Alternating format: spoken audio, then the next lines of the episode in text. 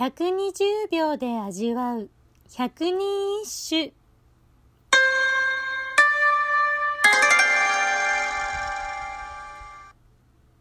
第95番。大けなく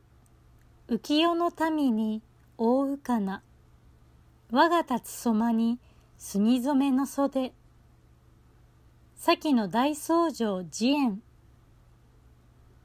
身の程知らずと言われるかもしれないがこの辛い世の中を生きる人々を包み込んであげよう。出家して比叡山に住み始めた私の黒染めの袖で。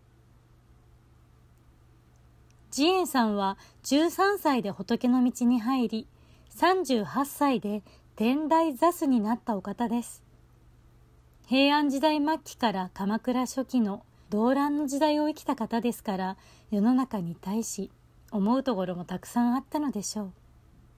この歌を詠んだのはまだ慈円さんがお若い時とのこと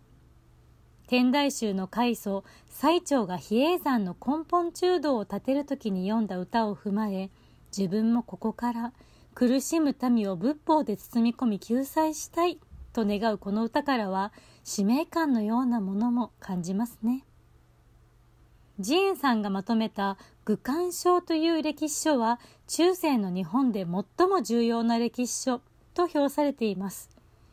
特に第7巻では歴史は道理に基づいて展開しているとし時代の流れを捉えることの大切さを説いているのですが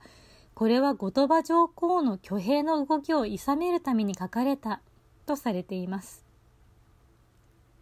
現実を直視し冷静な目で世の中を見ていた慈円さんですが一芸のあるものなら身分が低くても召し抱えて可愛がったり自分とは意見が異なっても弾圧には否定的で法然や弟子の親鸞を庇護したりと優しいお方でもあったそう器が大きい方だったんですね。